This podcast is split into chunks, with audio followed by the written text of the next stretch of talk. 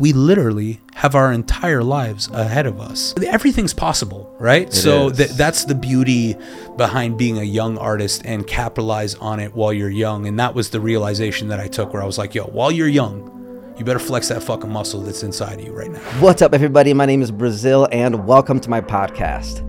This one was more for me than it is for you, but I hope you get something out of it because I interviewed my buddy who's a movie director. His name is Josh Webber. And I originally just wanted to talk to him about his life and what the process is of becoming a narrative feature film director, which is something that I want to do eventually. But honestly, by the end of the conversation, it ended up becoming a pep talk from him to me, inspiring me to make my first movie eventually.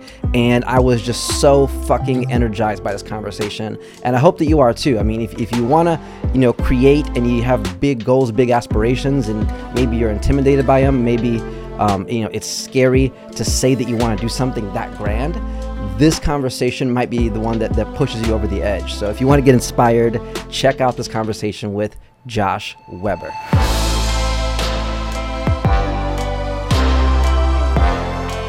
When I first moved here, I moved from New York and I was um, fresh out of film school, but I knew I wanted to make a movie. Right. and um, a friend of mine that I had met here had a script, and I was like, "Well, we should try and find a way to make this movie together."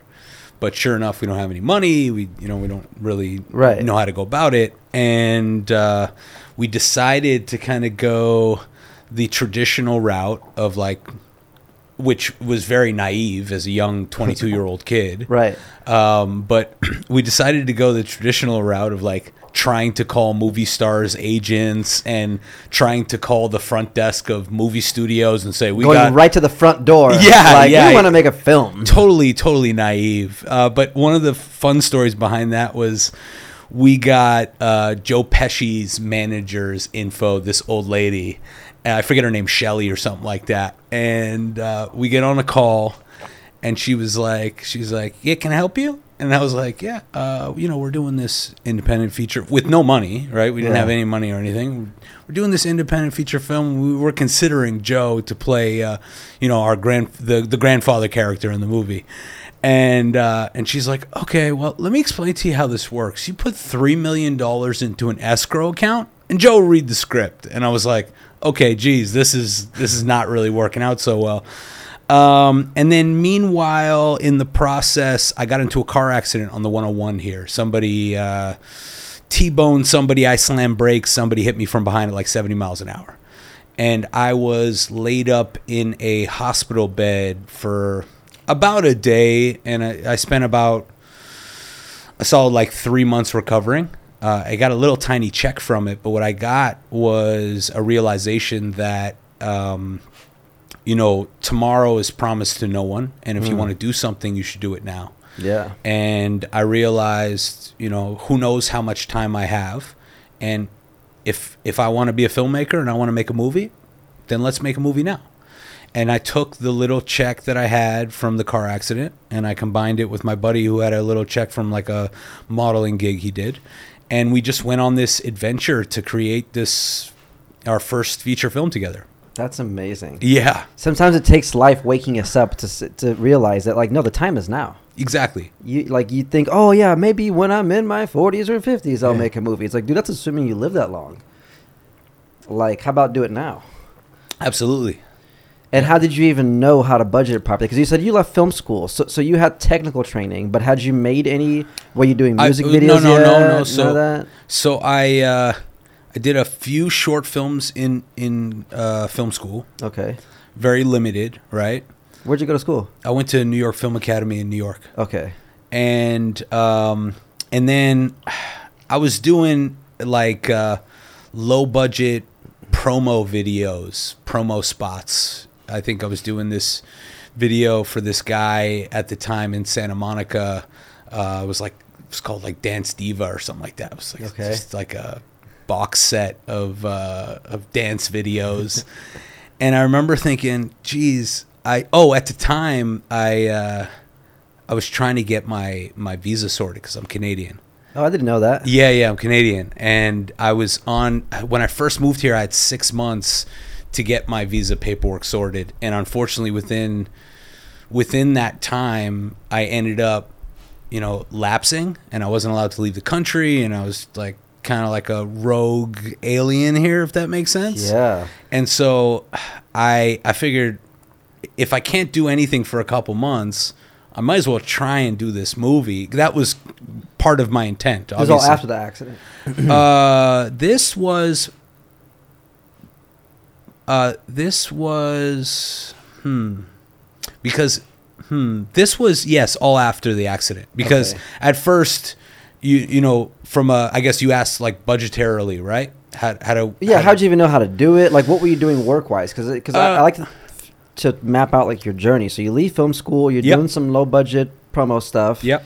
And you're a you know an immigrant, Yep. and you're not a permanent resident yet. Exactly. You don't have a work visa, Yep. and you have a check from the accident. You have a buddy's. Uh, Yeah, minor check from the Yeah, accident. It was like I think it was like nine grand or something like that. Right. Um, and I had like a pretty sweet living situation at the time. I was living with my girlfriend, so I didn't really have much overhead. Mm. Um, and I had a car. Um, and from like a from like a monetary standpoint, that early on, I think I was doing like like grinder work, like a hundred dollars here, or Yeah. fucking fifty dollars there, try and get some background work here, background work there. But when I uh, when my visa lapsed, I couldn't even do anything um, That was official. It had to be all under the table. completely under the table. Yeah.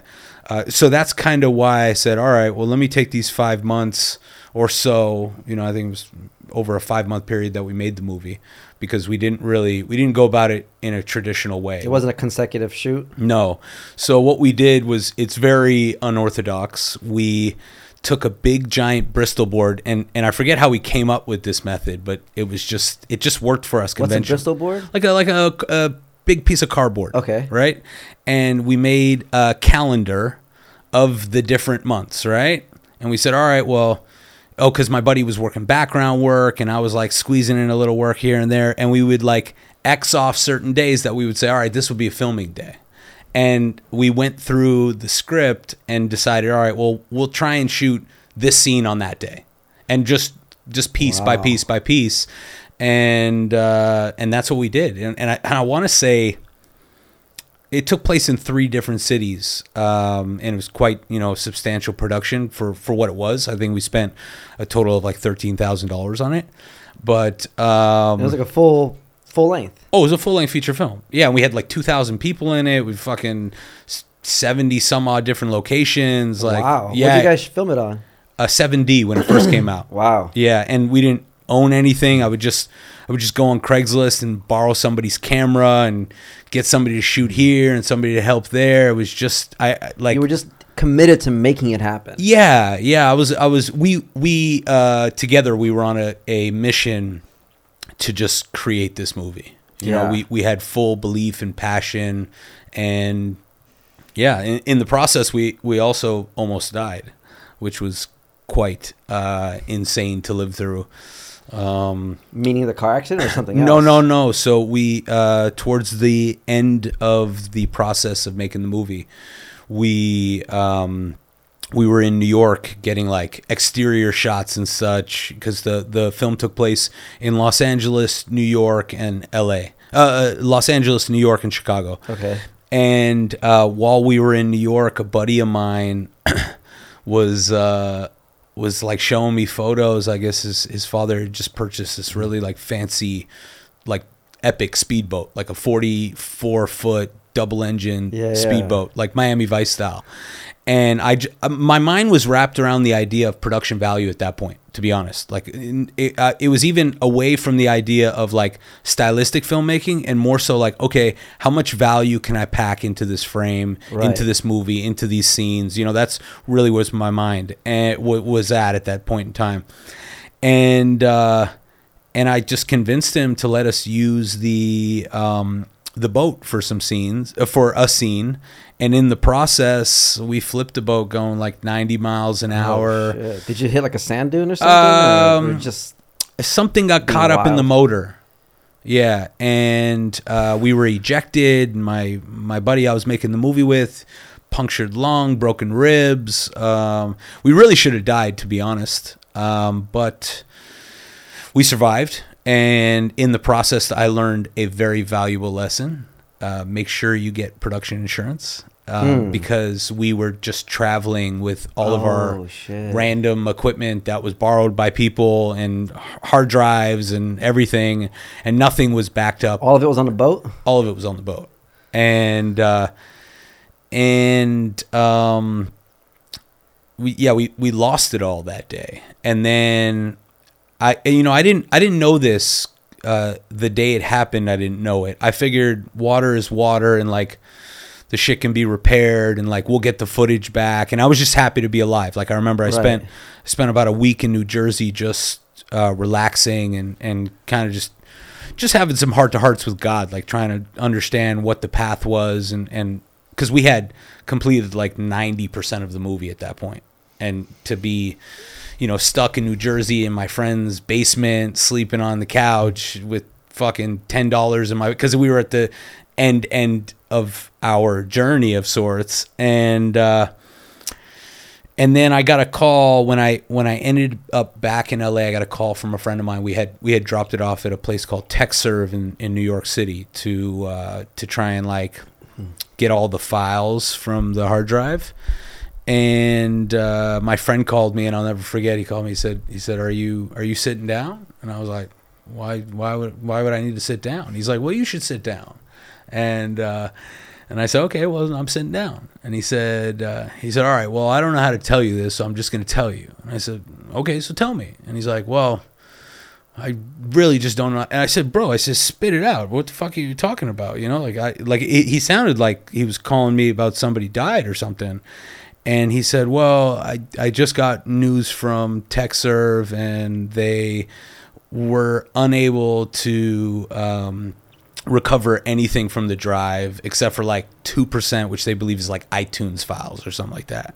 And it it felt like somebody had gutted me at that point because I figured our movie is pretty much done. We survived the inevitable and uh, and I remember I was like I could barely speak, and I dropped the phone, and um, and then at the time, uh, my girlfriend came in the room, and she was like, "What's what's wrong with you?" Because she could tell that I wasn't you know happy or anything, and I couldn't speak. I was just like, I, I just need some some time, some myself, you know. And she was like, "Oh, okay, see you later." And she left the room, and I bawled like a little boy for like an hour, like just tears down my face because we had, you know, we had gone through so much uh, adversity to create that movie, right? And it was, it was like maybe fifty days of production, truly, Yeah. because it was like grinding, grinding sacrifice. Gri- like like like uh, uh, a you know a fourteen dollar um,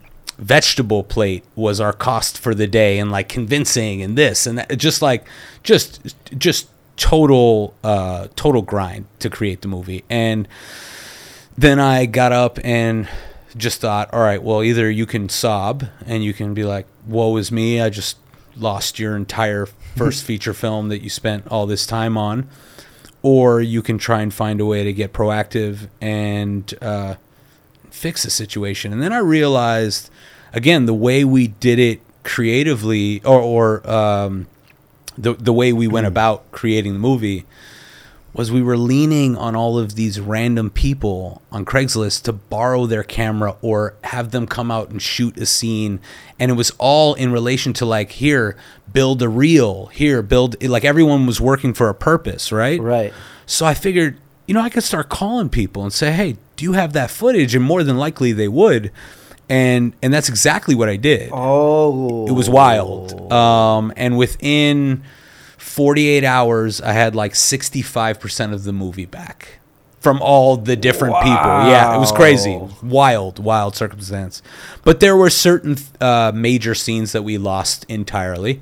Sure. And, and we just took the stance that um, we were going to find the money to reshoot those scenes and finish out the movie.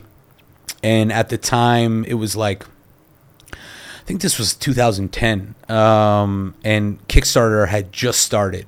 You know, it wasn't even a thing yet. And a buddy of mine from UK sent me a link or something like that, and I figured, okay, cool.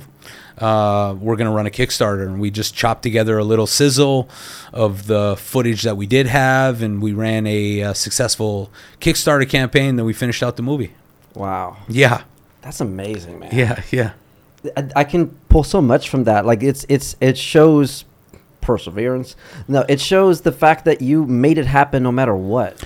Some people would say, "No, we need a million dollars to do a movie. We need this." I mean, like, yeah, well, no. Are, are you more committed to getting that or to making the movie? How important is it to actually make it happen? Mm-hmm. You know, and then what you learned through that. I can only imagine the the blood, sweat, and tears, literal blood, sweat, and tears in this process shaped you up to be able to handle the projects you're doing today.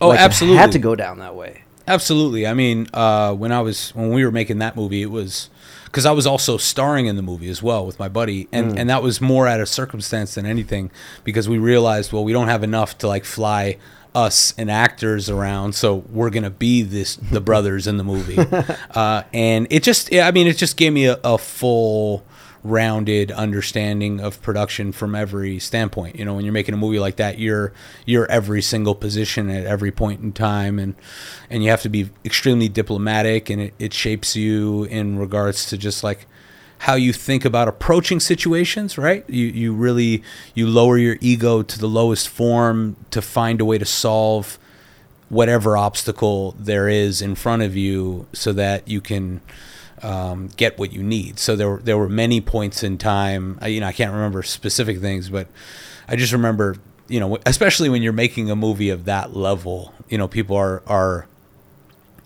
completely dismissive Right. and like it it like you know you're still pursuing something so it just it it yeah it made me uh, entirely versatile um and super cost effective because you know obviously when you do a movie for thirteen thousand dollars with two thousand plus actors in it, and you know, That's amazing. yeah, yeah, And learning to be resourceful. yes, Too, because I think a lot of times we complain about our lack of resources. I don't have the right this, I don't have the right that. And although it may be accurate, it's not the defining factor because you had almost no resources, but you were resourceful. You found resources. You said, well, you know what?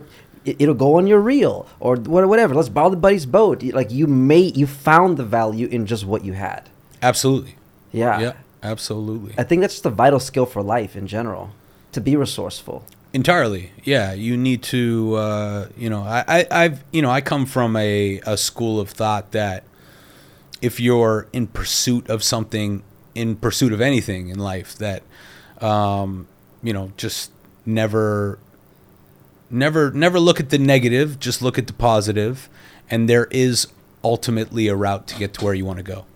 Yeah, I remember there was a quote I, I read once that said, um, "When we say we have a problem, what it really means is we have a question, and questions have answers." interesting. That's an interesting quote. A lot of truth in that. Yeah, like because when you're making a movie, so much of what you're doing is about other people, right? It's, it's, it's near damn near impossible to make a full movie by yourself in a room. Bo Burnham did it on his Netflix special, but that was just like a performance piece in a bedroom.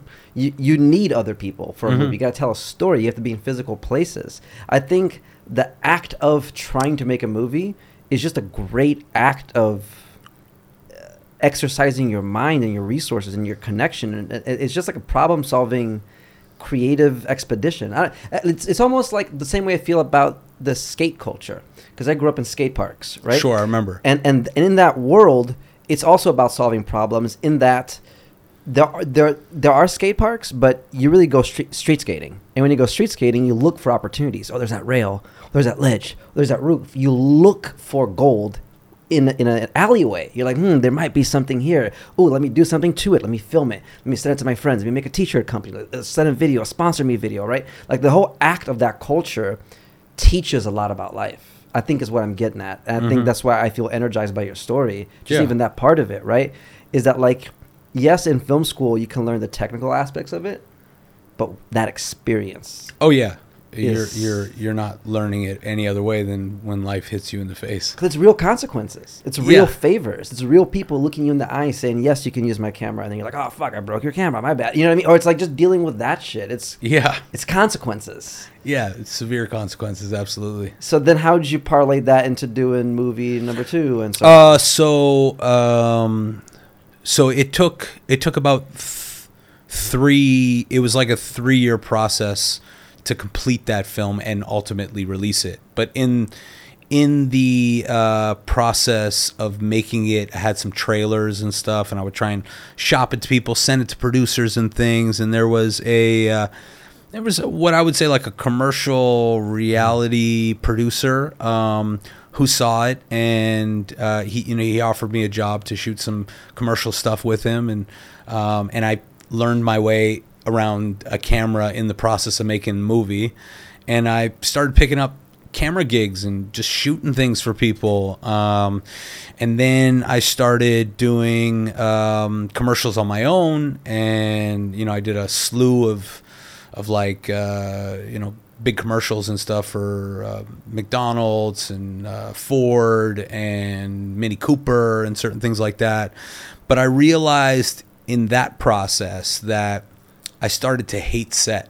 Like I was not excited. Mm to be going to set to create. And you know, even when I was making my, my little thirteen thousand dollar movie, I was ecstatic. I was happy every day. Yeah. And doing this commercial stuff, I was just like, fuck, do I really have to go? Like, it because it's a different process, as you know. Like, there's mm-hmm. agencies involved. There's there's a lot of different voices. You know, they notes re- from everybody. Yeah, they don't. Yeah. Re- in a lot of ways, they don't really respect the creative. You're just a hired gun in some situations. Right. And I just, uh, I had a I had a terrible experience in uh, in Puerto Rico while doing that Mini Cooper campaign, and it just taught me like this ain't your future. You know, like this is gonna push you away from film entirely. It's gonna make you hate it. Basically. It's gonna make yeah. It, it, got to a point where I was like, yo, I don't even want to be around cameras. You know, and um, and then I took a hard uh, look on life. You know, I took a pause for a moment, and I said, well, oh, and and I'm I'm a guy who tries to let the universe of his life guide him to his decisions uh, as much as possible, right? And I got a phone call from my grandfather. I hadn't spoken to him in like three years at that point, and this is the guy who raised me, right? Um, and he, you know, he's an old Polish guy, and he was like, he's like, "What are you doing? What's going on?" And I wanted to tell him how terrible this experience in Puerto Rico was, right? And how how how you know the conditions were bad and all this stuff but this is a guy who survived the holocaust. This is a guy whose right. family was murdered who's like yo it's like you i'm it, it, just put it in perspective while i was talking to him where i was like i can't complain to this guy. Right. This guy lived through the worst situation in, in life. And then he said well what are you doing? What you, when you come see me? Blah, blah blah. And i thought i got this camera gear still because it was rented I said, I'm gonna blow over to Miami and do a little interview with him because he, I knew he had this incredible, uh, true life escape story from a Nazi concentration camp. Wow. Yeah, and I, if, and I, I knew that because I was always his grandson, and he would come talk at places, but I didn't really know the true story, if that the makes extent sense. of the, I didn't. Of the I, yeah, yeah. I, I knew he was a Holocaust survivor. I knew he was like some type of hero, or whatever. But you know, I figured fuck it let me go sit and and at least get him on camera so that at a later point i can make it into a narrative movie. And it was in the process of doing like a preliminary interview with him in the kitchen table. And you know i asked him this that and the third and he said something something when the war ended in 1944 or some shit. Um, he said you know then i went to back to warsaw and my my grandmother who's not my blood grandmother but she was always around as my grandmother as a child okay. who i had assumed they met in toronto in the 80s said and and you know she was starting to lose her mind a little bit at that point uh dementia.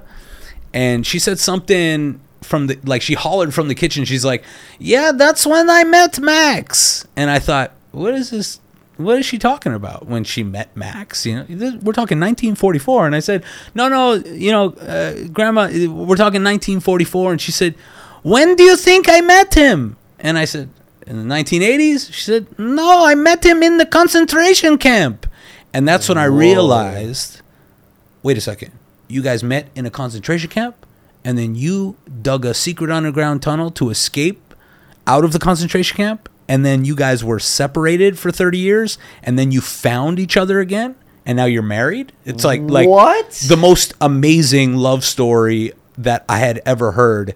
And that's when I realized, oh shit, I got to do a documentary, which I'd never done a documentary before. Uh, but I just realized nobody's going to believe this story un- Yeah. unless I seek this out. Right. Um, so that's when I went on this like three year or uh, not three year, like two year process of doing a documentary um, on this story, which uh, led me down a road of uh, discovery and you know and, and it was still like a, a grinder life if that makes sense um, and then I I finished uh, the doc. We we found distribution for the first movie. Didn't really make any money. We made our money back, which was cool, Right. right? But like we it, it didn't, and it was on all the platforms. It went into Blockbuster and shit. We didn't make any any money. You know, it was like at one point we thought it was going to be whatever it was going to be, and it turned out like most movies do. And uh, and I realized the doc was probably going to do probably less than that because it's a doc, and it was really like a passion piece for me. And in the process, um, have to be careful how I phrase this, right? Um, in the process, a buddy of mine hit me. I used to live in New York uh, when I when I went to film school, and he hit me and he was like, "Oh, can you uh, can you get this product?" Um, because I, I could sell it here for for uh, for a profit, and I was like, okay, cool. Let me try and see if I could source it. And I went to the main distributor of the product, and cut a deal with them, became like their sub distributor of the product, and I found this weird loophole business where I simply would take the supply from the uh, from the um, the company and I would just mail it to my buddy and I would put a markup on it and his business started to ramp up and it went from like 300 400 dollars to three four thousand dollars and before you know it I had this weird little money train that was like um Is that is that my iPad? How is that still on? Okay, sorry about that. Yeah, no, fine. Um, yeah, and I had this weird little like side business money train that was feeding me like five, six grand a month for very little work, like maybe right. four like- or five hours of work Yeah. um, a month or something like that. And it allowed me to think clear for a moment. Now, that's not a lot of money, right? But it's enough to be like, hey, I'm not super tripping about rent right now. it's enough like- to to not do commercial stuff, right? Mm-hmm. And not do jobs that you don't want to do. right. And it's enough for you to say, all right, well, you do love making movies. Like I always had a passion for making movies. And it allowed me to just say, okay, cool. Well, well what do I want to do next? Now, I don't have money to make movies, but I have money to like try and find a way to make a movie. And in the To pro- breathe. to breathe, just Yeah. to just just to breathe, and like I don't have to, I don't have to, you know, to grind and like weather down my creative inspiration. And um and then I got a message on Facebook from this guy who was like we have a lot of mutual friends and we should do a project together. I'm a producer. Um and he said uh, oh no no no no no. So so prior to that a friend of mine who was an actor in the first film that I did um, wanted to make a film, and he had some money, right? And he said was like, "I need a director. Do you want to? Can I hire you?" And I was like, "Absolutely," because at that point I was like, I'd never been hired to make a movie before, Right. So yeah, let- yeah. yeah, and and it wasn't a crazy amount of money. I think it was like ten grand or something like that, but Yeah. it was still like, yo, I'll do this for free. You know, like this is not, this is not, this is what I'm looking to do, right? Yeah. And it was in that process that I realized uh, how important uh, creative control can be as a director, um, or at least to me, right? Like, so I'm, I'm, I wasn't looking for uh, an opportunity to be put into like a box from a visionary standpoint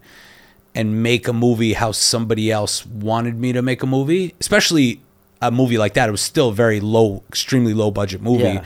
So I'm basically doing it for free. uh, You know, I'm Right. grinding through It's essentially free. yeah. So so I'm like, and, and it was over a long period of time, and I just I just remember realize, and even when we got into the edit, like I just couldn't shape the movie and the story the way that I knew would be best. And you know, as a young artist and as a young filmmaker, I used to question my instincts, right? And I used to question, well, what do I know? Maybe maybe he knows better than me, and oh, oh, oh like anyone, it could be you know, Right. John that works at the grocery store, you know, Yeah. because who who would know better? I I wouldn't know better, right? But I realized that over time that I need to listen to that voice inside of me that I do know like I do know better at least for my own personal instincts and my own personal thoughts. You have your own taste. my And own that's taste. what makes you an artist. Exactly, and that's what makes you a unique artist. And uh, and it was through that process that I realized I was like, all right, well, don't now. I would you you can put yourself in that situation for a whole bunch of money or and, and a real opportunity, but don't. That's not what you want either. Like you don't want to be this guy who's just like a director for hire, you know. Right. For and um, and then I got hit up by, and that movie didn't really do anything. It was just kind of you know still trying to figure out a lane for movies because it's very hard, very very challenging. And then this guy hit me on Facebook and he was like, uh, he was like, yeah, we know a lot of mutual people, and I got some friends, and we should uh, we should do a movie together, you know. And I was like, oh, and my friend, who I did the first movie with, got the exact same copy and paste message, right? And he was like, he's like, bro, don't even don't even answer that guy, you know. But I'm I'm a guy who is very curious about everything opportunity wise, Yeah. right? So like um, so I hit him back and I was like, "What's up?" You know, and he was like a street dude from Texas or he from Chicago, and and you know, listen, we live different lives. You know, we develop and grow, but but a, a core of who I am is is very much from that world, right? So mm-hmm. like I can relate with street people all day, right? Right.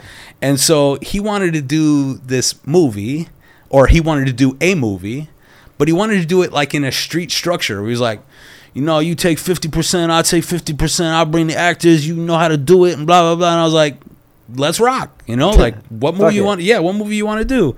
I mean, life is presenting you. Yeah, exactly. Here's the universe bringing you something to you. Yeah. It's like, well, Exactly. And and he was, you know, he he said he was like, "Oh, I got this deal with Lionsgate and blah blah blah and this that and the third and and he had all these like actors. He's like, "You know this dude and that dude and blah blah blah." And um did he have a script? no. So he just had the material. He was like, I got the money. the- I got some connections. He had the actors. He said he had half the money and he had distribution, right? For me, I realized another aspect because I'm constantly looking. I'm, I, at that point in time, I was, and, and even through life, I'm constantly trying to figure out what is inspiring me and what is like taking away my inspiration. And so, if if I notice things that are taking away my inspiration, I try and like weed those out. And if if I find something that's inspiring me, I'm trying to feed it more. And um, and so I realized that the actors, the names that he was saying, was inspiring me to get excited about this movie that we didn't even have a script for, right? but one of the parameters was I needed to raise fifteen thousand dollars, which again, I had a little money coming in, but it wasn't something where I could put money aside. I still had obligations and I had like basic lifestyle of certain things. Yeah. And uh, uh but I I did know a buddy of mine had just inherited some money and I figured, you know what? Listen, we got a distribution plan for it. I kind of know what I'm doing when it comes to making movies. I think it'll be successful because of this Lionsgate opportunity. So I went to him and I, I you know, I just open book out, and I said, "Yo, here, this is what I'm trying to do.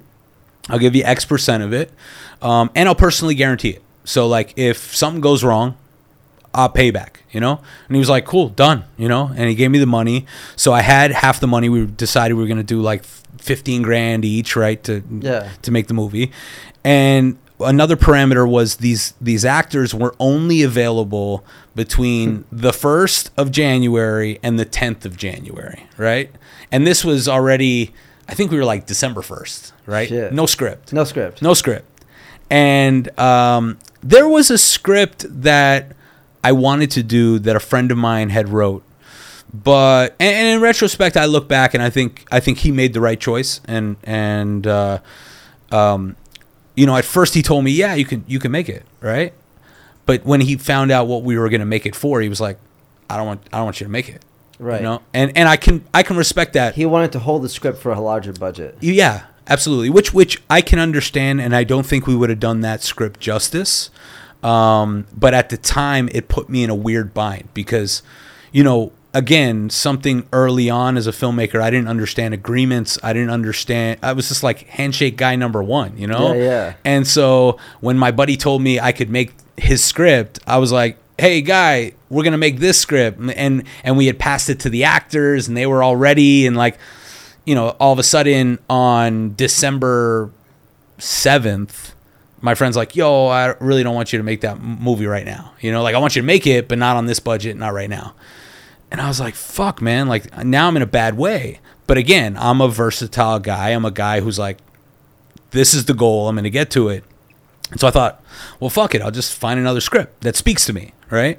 Which is quite hard to do because I, I, hmm. I was always trying, you know, I've, I, I'm always trying to do the impossible in a way, right? But I was never trying to do something where I couldn't find the passion in it. So I was still looking for something that spoke to me. They gave it that spark. Yeah, it gave me a spark. No matter It- how hard it was, Yeah. it has to have a spark. it's got to have in- some form of integrity at that point in time yeah.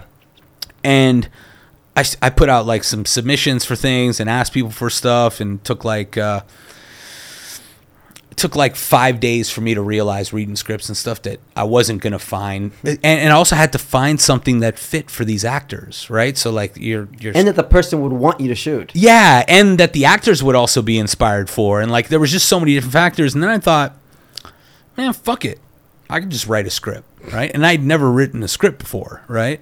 Um, I had I had uh, adapted screenplays prior, like on the first one, my buddy wrote the script and I adapted it, you know. So like, yes.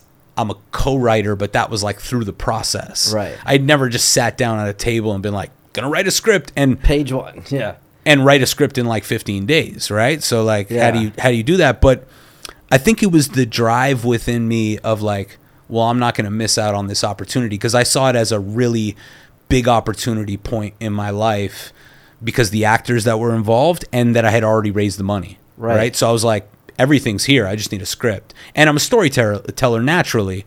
And there was a, a some type of like crime show on TV talking about some guy who who, who hired some hitmen to kill his wife.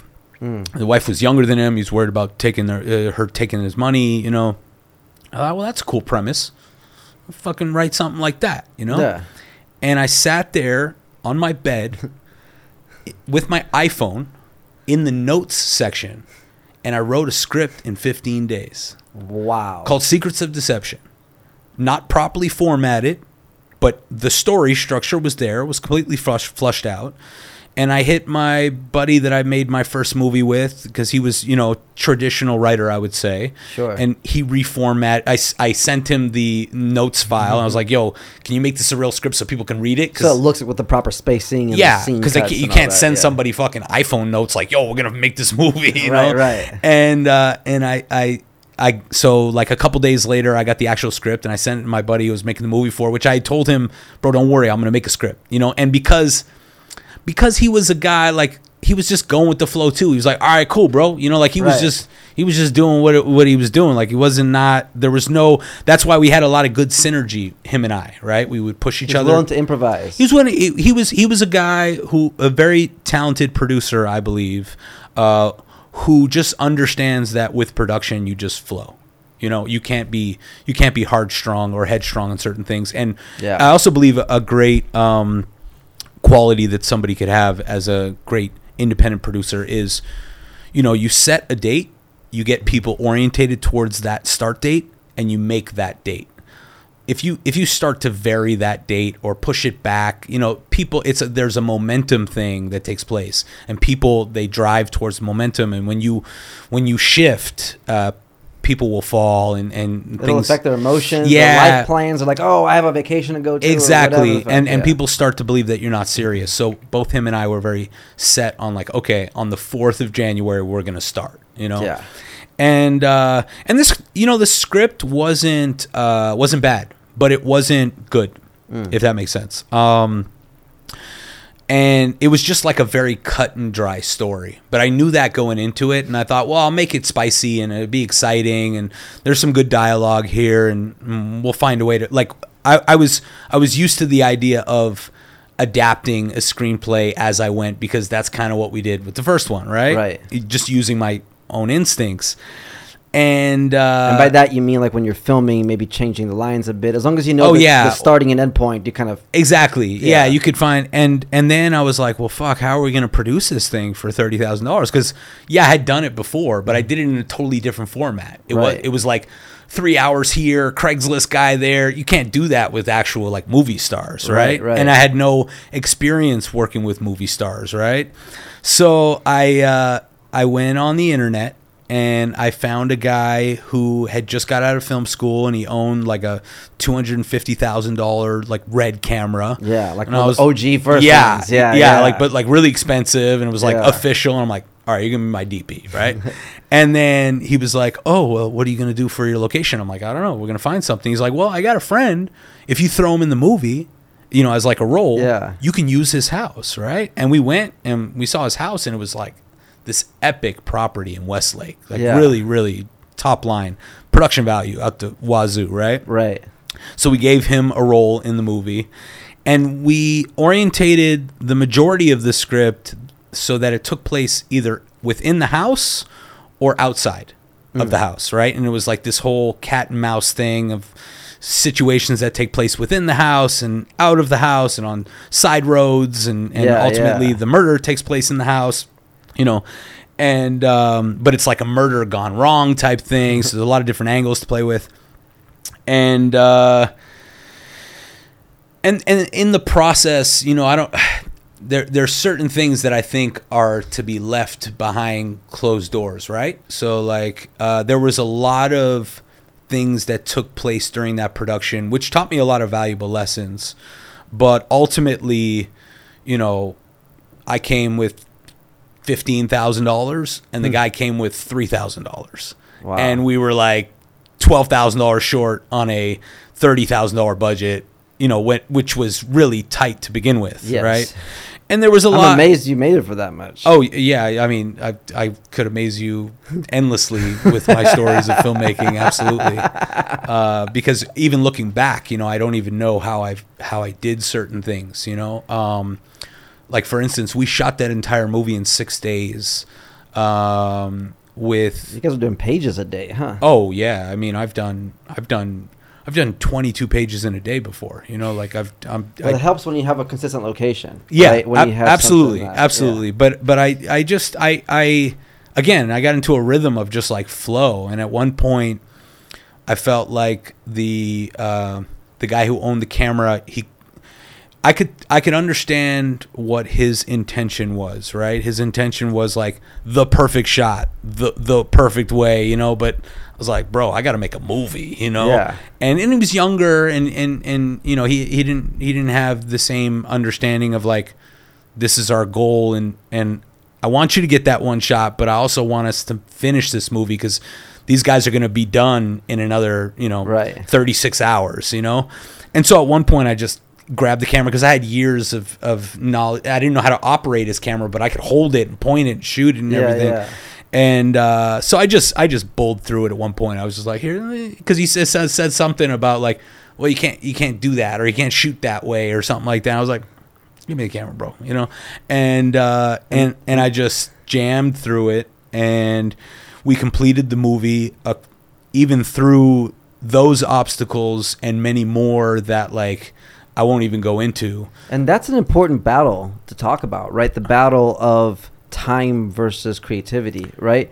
Because for sure, like, like I think sometimes we do rush through things and better quality does take time. But what's the point of quality if a project doesn't get completed? Exactly. You have to weigh the two evils, right? Or not the two evils, but you have to weigh the two Yeah. options where, you know, either either you're going to complete something or or not.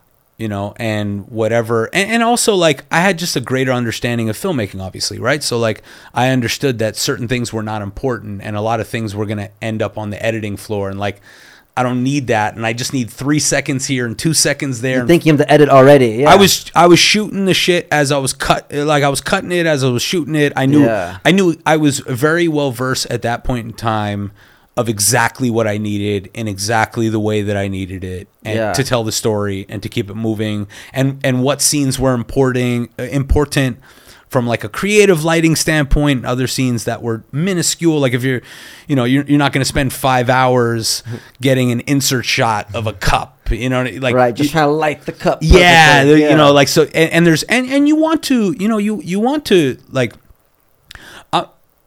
you know, I'm I'm definitely no tyrant in any which way when it comes to filmmaker, right? Um, and and you want to respect people. I, I like to respect people ultimately all the time, right? In in every which way at every single level of filmmaking. So, I I wanted to empower this guy to like do what he felt was right so that he can develop his skills but i also kept conscious of like yo you can't you can't let this continue or else you're just going to fall behind you're going to burn your buddy's money and when i had realized that like our money was the only real money going into this thing and that i was facing all of these other like smoke and mirror challenges i was like I had already spent like half of his money at that point when I realized that there wasn't any because the other half wasn't going to be there. yeah, I only knew that you know in the process of making the movie. Shit. Where So I- when you started, you thought you were going to have the thirty oh yeah, together. yeah, and you have nothing. You- You're just like, oh my god. But again, I put myself in the chopping block. My buddy believed in me, so again, I just instilled this strength of we're gonna complete and we're gonna find a way to do this, and that's that. And um, and then sure enough, I uh, finished the film in six days. I went home. I chopped it in thirty days, and I started watching it back, and it was just uh, bland. It was, um, I you know, I'm a big proponent of like testing your work, right? And like putting it in front of people and getting people to tear it up and and and tell you their real thoughts. And what I got from testing it was everyone knew what was going to happen. It was like, "Oh, the guy's going to go into the house, go upstairs and murder his you know like you could tell you know and and and in a movie you want to keep people guessing you want Right. you want the viewer to go on a ride but it's a fun ride because they don't know where they're going Right, right right. and i felt like the movie you just knew where you were going and then so one night i was i, I got super high and i was at my editing desk and i was like i'm just gonna chop this bitch up like memento you know what I mean? Like where it's just story is here and there, and you have to put it together and piece it together. And I just started, well, boom, boom, boom, and I just started shaking the whole movie up, and and it's super unique for it to be honest. Uh, even Yeah. till today, you know, I watch it back, and obviously it's like elementary filmmaking from my perspective of where I am, right? Yeah. But I still can respect the the creative uh, for so many different aspects, but it's, especially from like a narrative storytelling because there's enough clues when you watch it that you can start to piece together the story because you're constantly going backwards and forwards and forwards and backwards and you're getting a clue here and a clue there so you're you're having to work as an audience member uh, to understand what's taking place but ultimately there's a payoff and you don't see it coming Yeah. and it made this movie that was completely bland in a linear setting uh, very entertaining to watch and like engaging you know you're like oh shit And that's a great point about listening to your instincts too, because there's a, there's a difference between getting it done and doing it right, right? And when you're on set, you have to do a bit of both. You have to get it done as right as possible. Absolutely. But then when you're editing, you tend to have a little bit more flexibility to be able to say, hmm, what if I just copy and pasted the project and just changed it all up? And that little tickle that you got that was like, try it. Like that. Yeah. You know, I think it's important for us to listen to that. Do you ever feel that that voice is more of a whisper than a yell, than a scream? Like when you have those great ideas in your mind, is it I think it's more of a whisper. Yeah, I think it's uh again, I've just I've uh, you, you get better at tapping into your own thoughts and and um and you you know how to navigate your own mind more as you grow in anything and uh but but I think I think it's yeah it's uh, it's it's mostly whispers, but it's like consistent whispers where and, and if I hear it, it's not hard for me to hear it. You know, like if I hear it, I know okay, there's my whisper. You know, like and I know I'm going in the right direction, and I'm very clear with uh, with the choice in the moment um, because I've become very familiar with my whisperer. if that makes Yeah. That's great, man. It's great that you've become familiar with it and that you've learned to listen to it consistently. Yeah, I don't. I don't uh, question uh, my my thoughts or my direction in any which way, um, just because it's proven to me time after time. You know, I used to have this this thought like, "Oh, how do I know what's hot?" But then I realized I do know what's hot, so I should just follow that voice and and have confidence in it, and it'll work itself out. Yeah. And ultimately, you can't please everybody. There's No. people that hate stuff that the greats have made. You Yeah. know what I mean? So if that's the case, it's like, well, then maybe the purpose of art is for it to be your expression. Yeah, absolutely. Right, and that's how Josh saw it. That's how Josh felt it. Now I can choose to like that or not, but at least it's accurately what you wanted it to be with what you had. Exactly. And it's important as a creative, I believe, or at least um, an artist to you know you're you're feeding an audience, right? But the first core audience is yourself. So you have to love your work and it really has to be yours through and through. But to touch on that point that you said as far as like there's there's people that aren't gonna like it regardless, right? Um, there's also there's also just endless haters out there in the world that you know will just will hate on anything creatively. And uh, a friend of mine made me really realize and truly understand uh, that point by by telling me, you know, the Lion King, and I was like, yeah, I know the Lion King, and he was like, uh, he was like, look up Hakuna Matata on YouTube, right? And I looked up Hakuna Matata on YouTube, which is like, be happy, no worries, like super positive message. And he's like, look how many haters are in the comments, and look how many uh, uh, thumbs down uh, there there are. There was like I, I forget it was like 160,000. Yeah. like negative, you know. And I thought, who's hating on Hakuna Matata? You know, and it just changed my perspective on on things in your audience, and and you know, you, you can't please everyone. You know, th- that just kind of triggered me to think about, like, I think at some point because I moved around so much, and not that I'm special, I just think we all feel it. You know, I wanted the approval of my peers, and I think there were people that were my peers in school or whatever that maybe they were like negative Nancy's, so that in my mind, whenever I'm making a project, I always imagine that they're judging it. You know, but whenever I can not tune into that and just tune into my own joy, that's when the best stuff happens. It's it's really when I'm focused on me liking it. And I think the quality of my decisions are different based on what I'm focused on. Absolutely. You you you uh, you gotta make whatever art you're making for you first and foremost, because there is somebody out there, or many millions and millions of people out there, who think the same way as you and who enjoy the same style of art that you would create and and you know that art better than anyone because you're creating it for yourself and that demographic of people And maybe we would extrapolate from that. Extrapolate. I actually use that word now. Um, extrapolate from that that we're technically not as unique as we think we are. We're unique in that yes, there's one of me, but as in whatever weirdness I have that I think is special to me, somebody out there might also like it just like that, right? Yeah. Like I like my blend of like Tony Robbins and Kanye West and this comedian and that thing and that thing and this is what I like. And it, it feels special to me. And if I just make stuff that flows in my vibration, somebody out there there's a also likes that combination. there's a demographic of millions of people Yeah. who like exactly what you like, the Yes. way you like it and enjoy.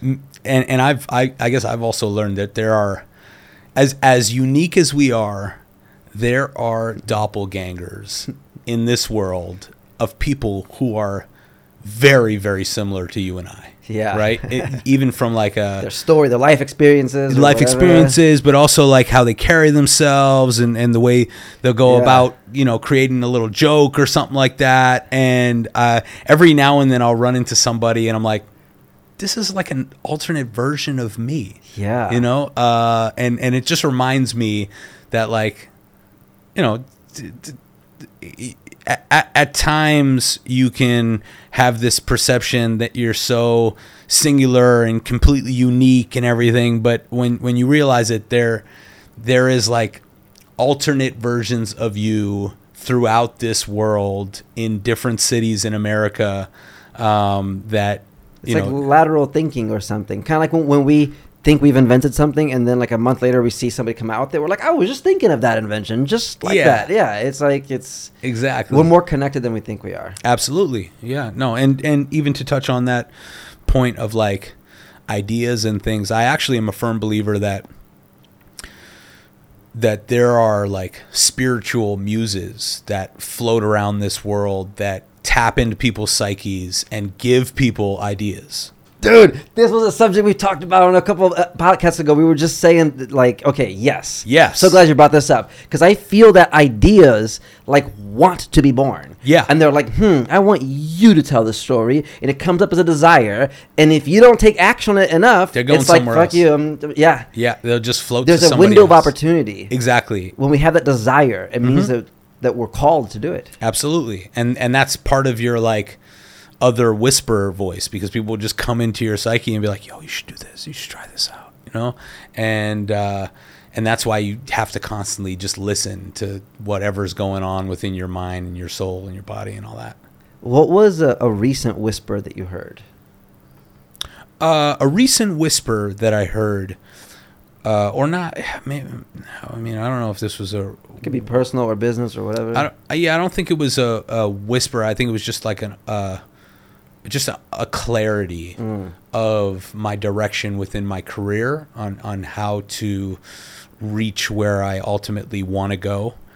And um, so I don't think it was like a whisper, but it was more so orientated on the on the clarity of understanding that as an artist, which for many years, due to my adversity, I was constantly um, losing a form of integrity for something one way or another. You know, like, from- oh, because of the budget. Or be, because yeah. Oh, client. cool, cool. Cut that shit. Okay, cool. You know, like and like I, I was constantly like chopping up my arm, my leg, my. You know, I was like, cool. Let's make the movie. You know, and uh, and I realized what makes you special as an artist and what will excel your career is if you find a way to hold the art with the utmost the utmost integrity first and foremost and the the figuring out of of how to go about doing that let that be the challenge but but hold that first.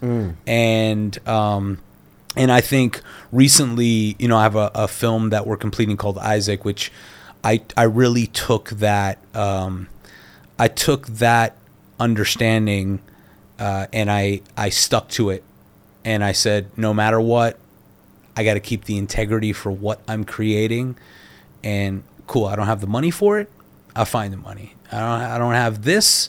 I get it, you know, and I think doing that and and not um not uh removing certain core elements of the integrity for the project really helped me expand as a filmmaker and as an artist and and sh- it, it's allowing me to show what I always knew was deep down inside from like a, uh, a, a an an arts core art standpoint and I'm able to translate it now to the screen where I feel like That's awesome, yeah, dude. you can look back and be like, "Oh wow, th- finally you're flexing." You know, finally you're Yeah. Well, that's so interesting you, the way you, you shape that, even your arc, right? Because at the beginning, it's like sacrifice whatever needs to be sacrificed for the sake of completion. Yeah. Because to go from being a person who hasn't made a movie to a person that has made a movie, right? I think that's a very, in that stage of the career, I think that's very important. yeah, Right, but now at this point, you've made movies. Yep. Now it's about you want to make the best movie you can make. So now the thing that must happen yeah, is the integrity. Exactly. And then everything else has a flex. It's like, well, flex the budget, flex Yeah. the schedule, flex whatever the fuck else. But this now is priority one in terms of where the boundary is. Because that you protecting those, those decisions are part of the masterpiece. Yeah. Right? Like when somebody says, it's gonna be black and white, and I'm sticking to it. You know what I mean? Whatever, like you have to make a choice. At Yeah. some point, you have to stick to a choice. Absolutely, and uh, and I just realized that that's what separates uh, great artists for mediocre artists is those who let themselves breathe artistically and allow their imaginations to just flourish. And and some people are able to do that better than others, right? Uh, there's a lot of like mad geniuses out there, like you just don't understand, you know. Like, but but there's, there's a way to craft it. There's a way to go about certain things and still keep like a diplomatic, positive setting of sorts. But um, yeah, I've just uh, I, I just realized that that will be the secret to getting past because I, I feel like I've uh, I feel like I've reached this barrier if that makes sense right uh, from like a career standpoint where I'm I'm st- I'm stuck at the top of this ceiling and Of I- this current level. this level yeah of of of lower end filmmaking uh, or or or lower How would you describe that? like like low budget very you know just low budget um n- not super wide releases and in Hollywood, low budget is under five million. yes but i'm talking like you know i've uh, all my movies have been under a million right Okay. um and i took a big swing on one uh which we did for like like 300 or 400 prior to that um and and it got a pretty substantial release you know it went theatrically 570 theaters nationwide for a day and and it streamed on netflix and that was cool but like i want to reach uh, a point um, where I'm making a movie and it's screening in Tokyo. You know what I mean? Where it's like Yeah. like whoa, you know, and and you're not going to get those opportunities independently unless you create something of value that others will look at and say, "Ooh, this this is worth the the distribution firepower to to Yeah. you know make it a super wide release." So Right. um, I just realized that like if I you know we're, we're young now right and uh, youth is very powerful but it's powerful because we have the energy to just like overcome and set our mind to something and go and and we're at a very unique age right? Because we're in our 30s but we look like we're in our 20s but we have the wisdom of life.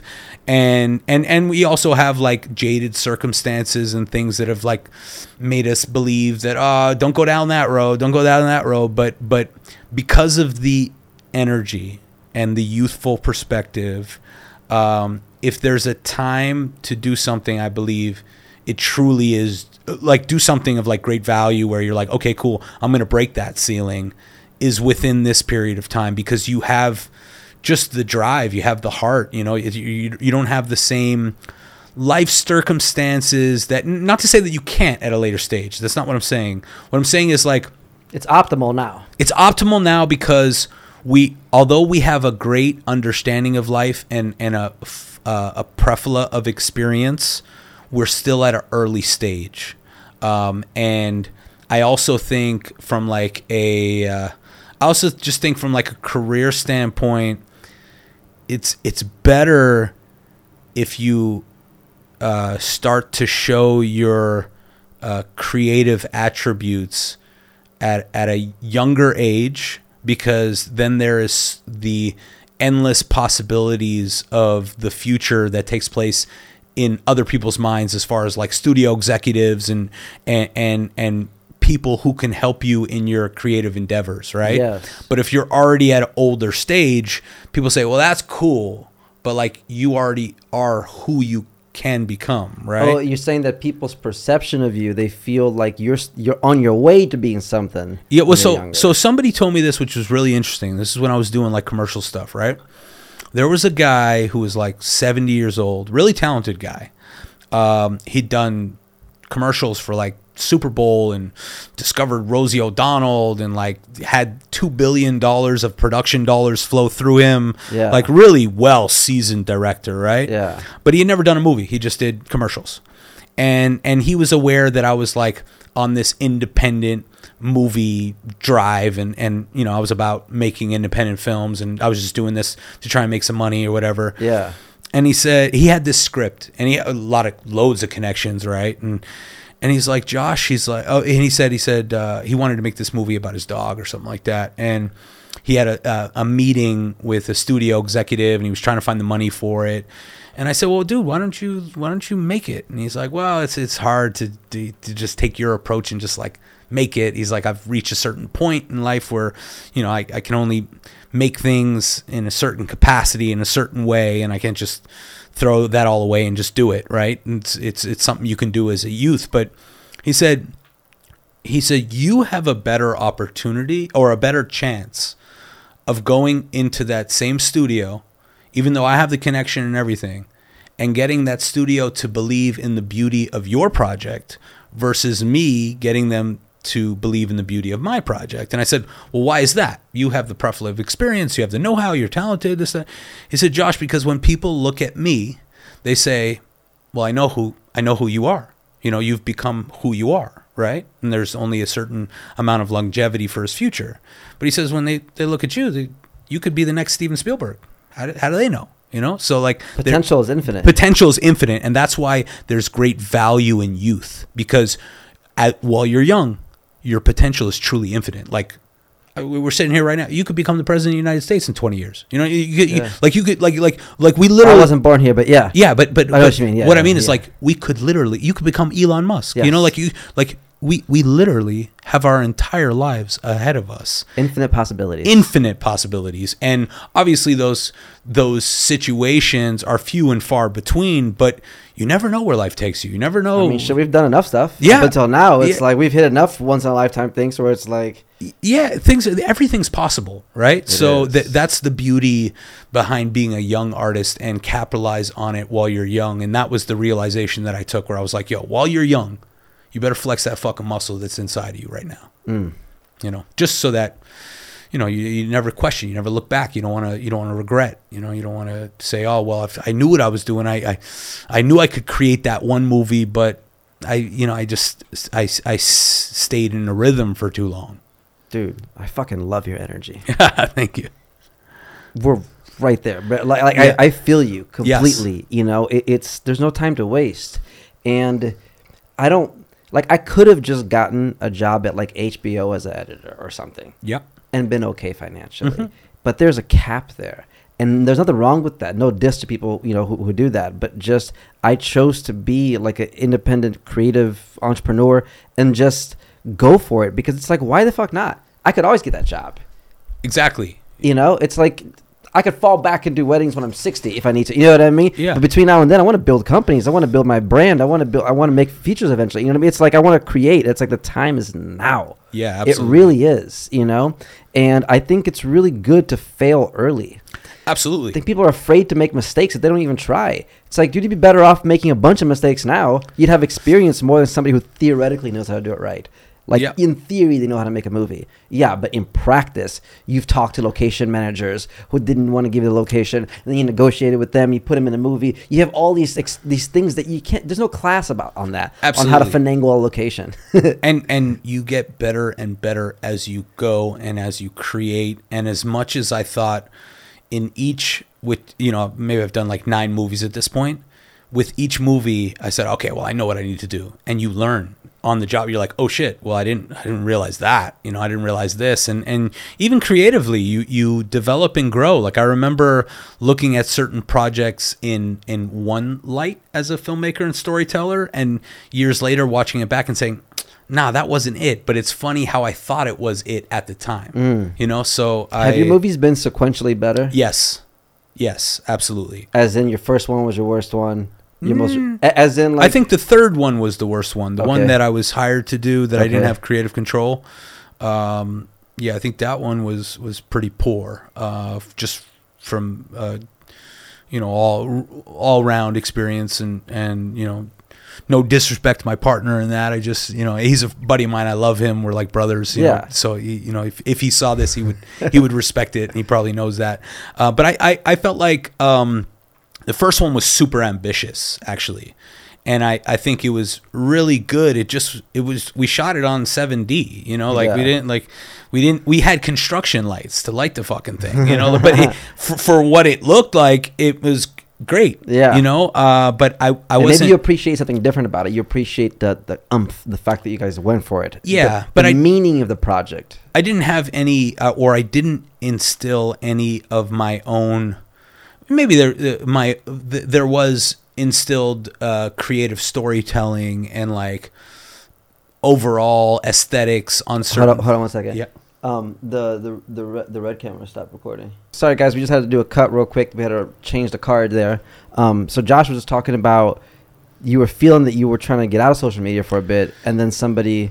Yeah, so I, I, uh, you know, you go through life and, and certain things take place or whatever, and you're just kind of you, you get you you love and you hate social media in a way, mm-hmm. but it's vital to our business, and ultimately we you know we have to kind of stay in the mix with it. But if I had to choose, I and and I didn't have to find my audience, right, and I wasn't still climbing the the ladder of my business, I would just not have social media at all, right? And, Right. and unfortunately, I wouldn't I wouldn't stay as connected with as many people as I would love to stay connected with. But you also you, you cut out the noise, you cut out the there's a lot of bullshit that you consume within life that you shouldn't be uh, you know influenced by. And so I took a break. Uh, but quietly, it wasn't like I made an announcement or anything. And this girl who had worked for me for a little while, once upon a time, who we were friends on social media. She she hit me up out the blue and text message. She said, "Why aren't you you know Why aren't you on? Are you okay?" Or you Yeah, know, yeah. And I said, "I'm fine. I'm just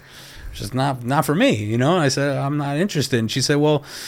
You should be interested uh, because I think you don't realize how many people might uh, find inspiration from what you're posting or your outlook on certain things or certain messages that you might write up or something like that. And and I said, well, I, what, what do you mean? She said, well, like I am inspired by you through following you and it's allowed me to succeed in my life. And then she made me realize that there's there's there's so many people out there that you may not be like communicating with, right? Or you may not be conversing with or like having any type of true online social connection Right. but are seeing your stuff and are influenced by your positivity or your approach towards things or your tips and guidance and you know uh it's it's almost like a disservice to society if you're if mm. you're if you're giving out a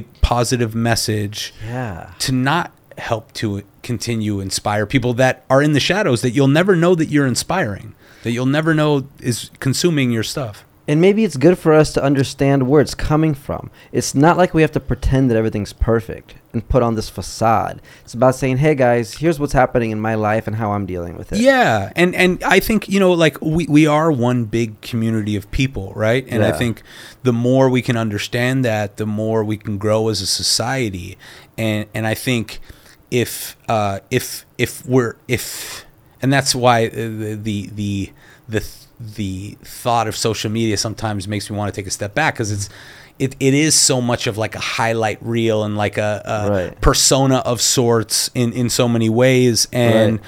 you know eh, there's there's a lot of beauty in somebody's truth and in what they're going through or their genuine thoughts and um and you know we got to we got to remember that that what we put online and the messages we send out affect uh, affect people um you know in in one way or another and um you know and some people need that some people you know they need the inspiration Yeah, and sometimes the inspiration is somebody admitting that they're also going through anxiety attacks or whatever the fuck, Yeah. right? Because I remember I, I saw, I forgot who it was, some famous person that was just like, yeah, I deal with panic attacks before I go on set. And. I'm like, oh, you too? Not just like, oh, okay, cool. Other people, I think being vulnerable is inspiring absolutely because it takes away the, the, the this false belief that everybody has it together but me. that's right Right, which Yeah. is the fear that we all have. It's like, why does everybody have their shit together? Everybody's smiling on the beach except for me. It's like, no, people, you know, they got diarrhea too. You know what Yeah, I mean? yeah, Shit's going down. Yeah, yeah. um, what what are your goals now? What's happening now? We got the last twenty five so, minutes. So I uh, I got the biggest opportunity of my career thus far. I'm going to do this big. I call it a giant action movie. It's five million dollar movie for Sony uh, out in Mississippi, which is my God. It's exactly exactly what I want to do. Where I'm just the director. I don't have to produce it. I don't have to grind through it. I get all the tools and, and support of those around me to help uh, support my creative endeavor and uh, it's it's extremely exciting so i take off in august to go do that It's amazing. Yeah. How, how did you land that? Oh, so it, this is a funny story, man. I, I, you know, I doubt that anyone involved will really hear this, and I've I've reached the point where I've proven myself as the value perspective on it. But uh, it's it's a funny story. So I, I'm an active uh, gambler, card player, right? So like I, I, that's a hobby of mine, and That's where I met you in the poker world. really. I'm pretty sure through, pa- I, I met you through Patrick, but yeah. not playing poker. Yeah, I wasn't playing. Yeah, but but, it was- technically through the poker world. You, Yes, That's correct. yes. Yeah.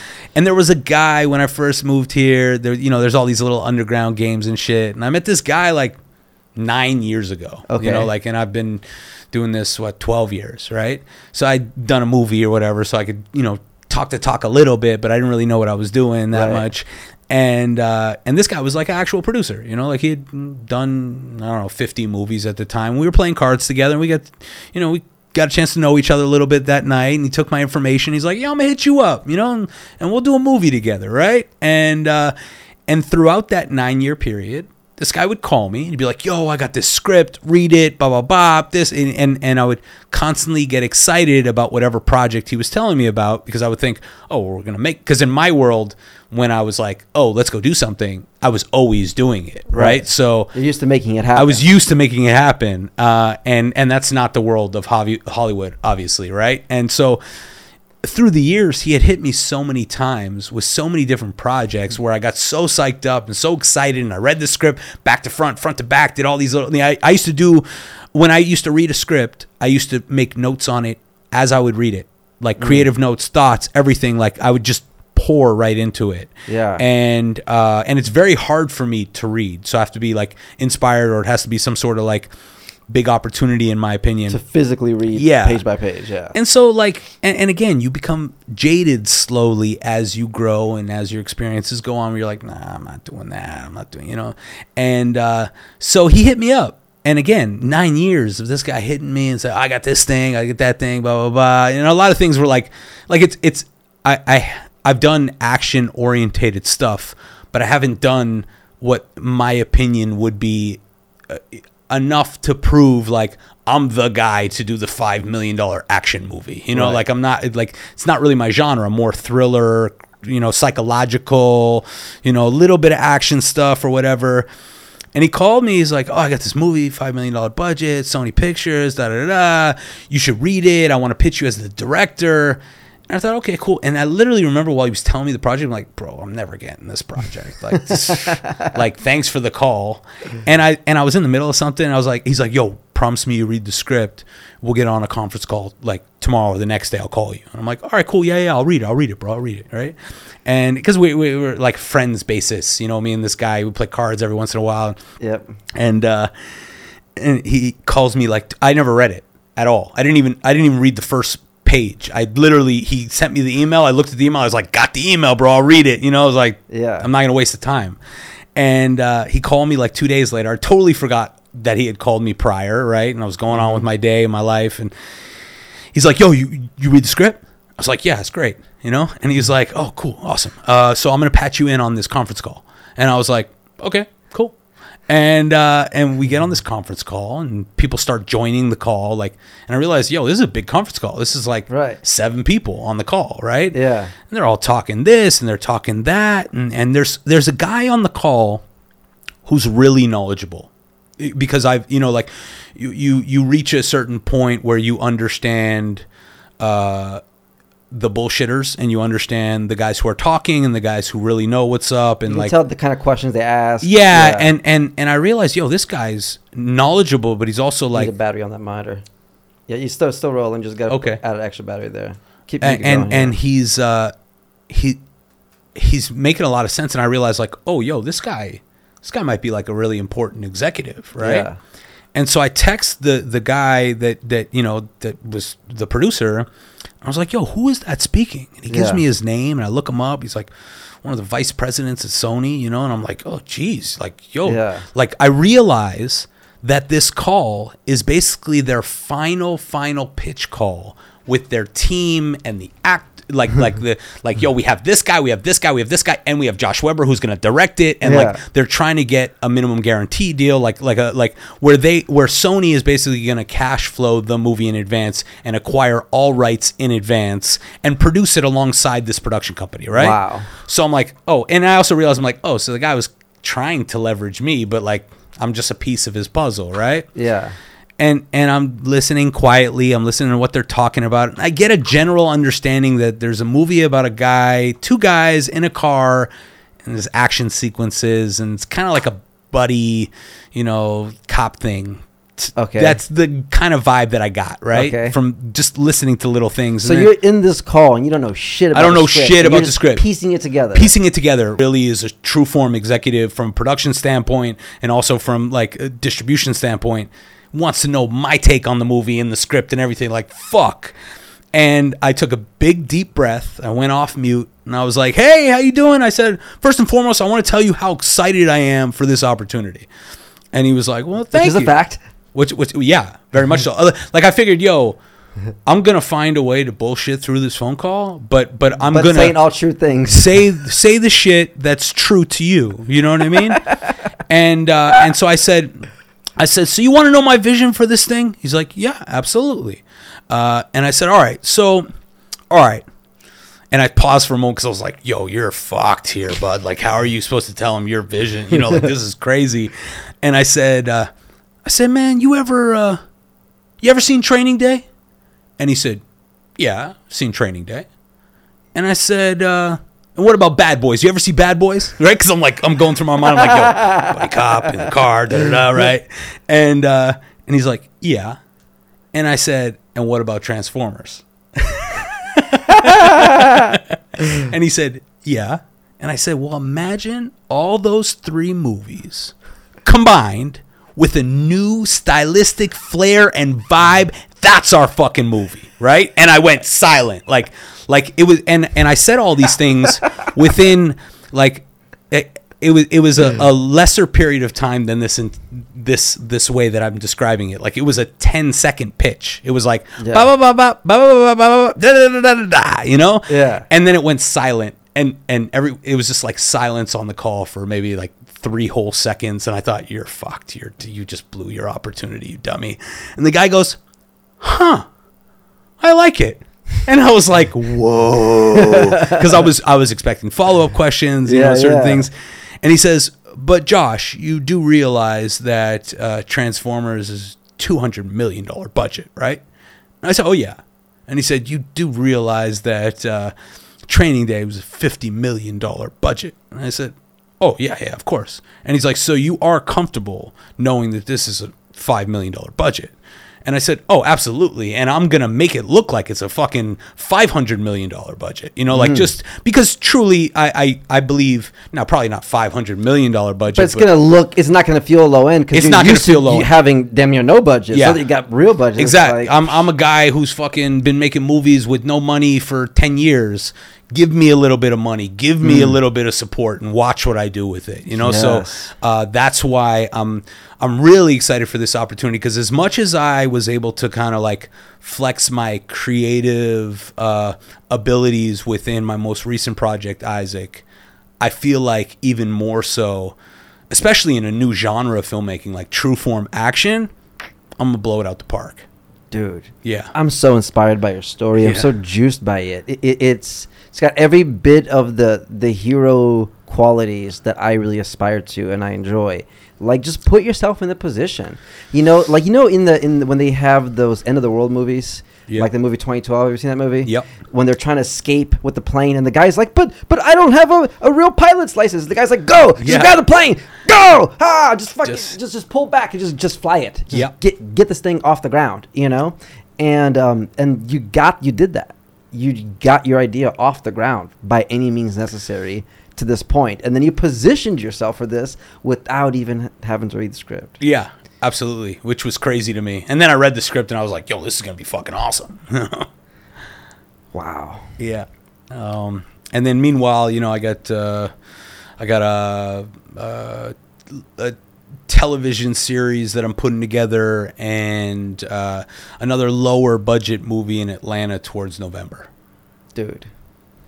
I'm so juiced. I can't wait to see it. Yeah, no, me too. Listen, I'm I'm I'm excited to create it. It's funny, um, you know, I was down there earlier this year doing prep because you know we're Yeah. they, there's all this money and we get to fly you know 25 people down there and put everyone Do down and scout. walk around and have coffee and talk about creative shit which is like yo the dream right and there was like a really notable um, uh, production designer that's working on the project right Yeah.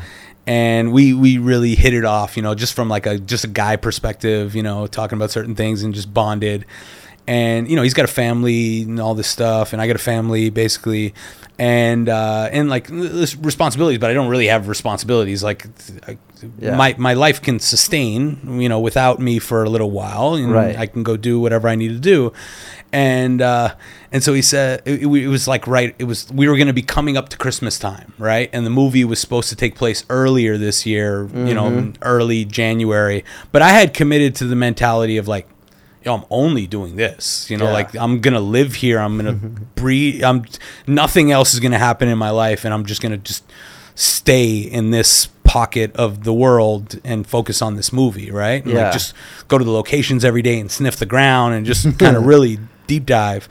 And he said so you're you're not gonna go home for christmas? I said no no no not at all. You know and he's like you're not gonna go home for new year's? And i was like no. And he's like well, you're a savage, you know. And I was like, no, I said, I said, well, you got to realize, like, I'm, I'm living my ultimate dream right now.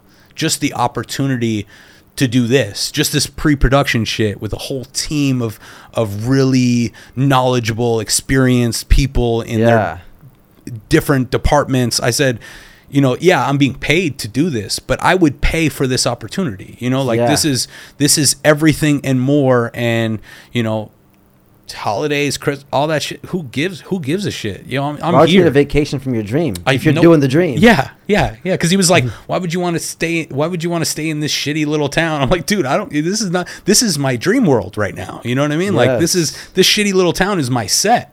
You know, Mm. and I just want to, I just I I want to give it my all so that I look back and know that I I did not hold back in any which way and um and and I, I really feel like this opportunity is a culmination of all the opportunities that were presented to me in life that to prepare me for this type of situation where like yeah i do know better in certain circumstances and like as as much as i'm a newer studio style filmmaker i have a lot of know-how and knowledge and budget saving techniques to really stretch this dollar and and and create the production uh, that super exceeds this level of filmmaking Dude, I believe in you. thank you I can feel it in your whole vibration. Like, Thank this you. is the one for you. I think so. I so so I for years I, I said, man, I'm gonna do fucking Transformers 15 and Spider Man 19 and all that shit. And I really feel like this movie is gonna be very pivotal to that part of my future dream because this is the the first step in doing a studio project. and an action movie, which I've never done an action movie before. You know, where it's like, wow, okay, let's blow some shit up. Let's fucking let's take the viewer on a ride. Yeah. Um, yeah. Dude. Um, last but not least, I feel like I could talk to you all day. Um, but we're running out of card space pretty Yeah. soon. What's a message that you would give to your 17 year old self? Um, the message that I would give to my 17 year old self, Like to you, you. to me, to me, um, Talking to yourself from the future, which is now, right? You're about to do the studio feature. Don't uh, number one li- listen to all the flags. You know if you if you if you see the flags and you and you your instincts tells you don't go down that path or be involved with that person don't do it. Um, even though there's a creative you know curious factor. But what i would say most of all what i would tell myself is um, is is life is one big card game, right?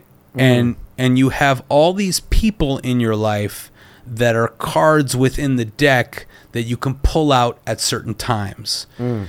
And as you move through life, do not be careless with throwing away certain cards that are of value to you um, through this game of life. And and um, and just uh, you know just just be mindful because you know there's a there's a guy who get a really old old old guy like a 95 year old guy gave me a great piece of advice. He said uh, never get rid of two things people or real estate. And i took a lot of perspective from that because there there there are certain relationships and certain things that like I may have closed through the years and, and not closed in in the correct way, if that makes sense. Like for Sure. proper closure and proper and just kind of like just just close the door, and and I I I believe that um you now it's healthy to do that obviously but but there's a way to do that where those doors are not closed so abruptly and and there's still the opportunity for that door to flow open and close If it can be healed. if it can on. be healed because because Yeah. people do change uh, people grow and um, and you never know when you might uh, need that perspective or or um, I, I just I just I, I feel like there were many times where I was climbing this ladder of life and I I purposely stepped down a few steps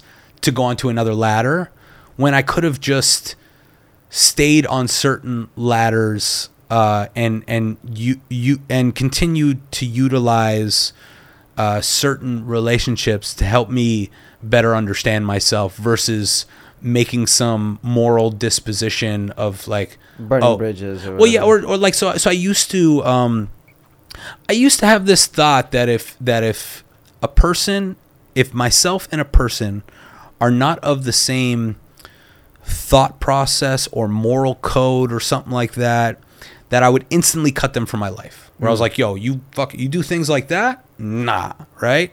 And i just realized that you you can't do you can't it's it i don't think it serves you to do that right? Because people do things in certain ways because of their own set of experiences. Their upbringing, whatever. their upbringing and their and and who are you to judge how they handle certain situations?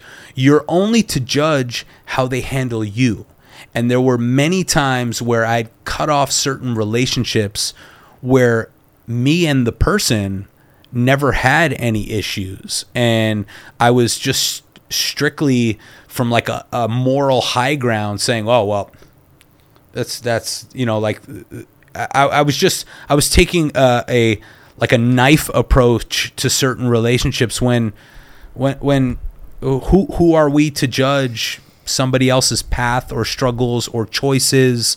And uh and and you know we meet people through this journey of life that will one way or another either teach you something bad or teach you something good but it's all valuable and important to your overall growth Facts, bro. facts Bro, I feel like we honestly could cut this going for like oh absolutely s- so many hours. I feel like we're gonna have to do a part two once you finish that film. Come Yeah. back, we'll talk about the experience. yeah no of course absolutely man. Um, I appreciate you. I appreciate seeing you. It's it's been forever.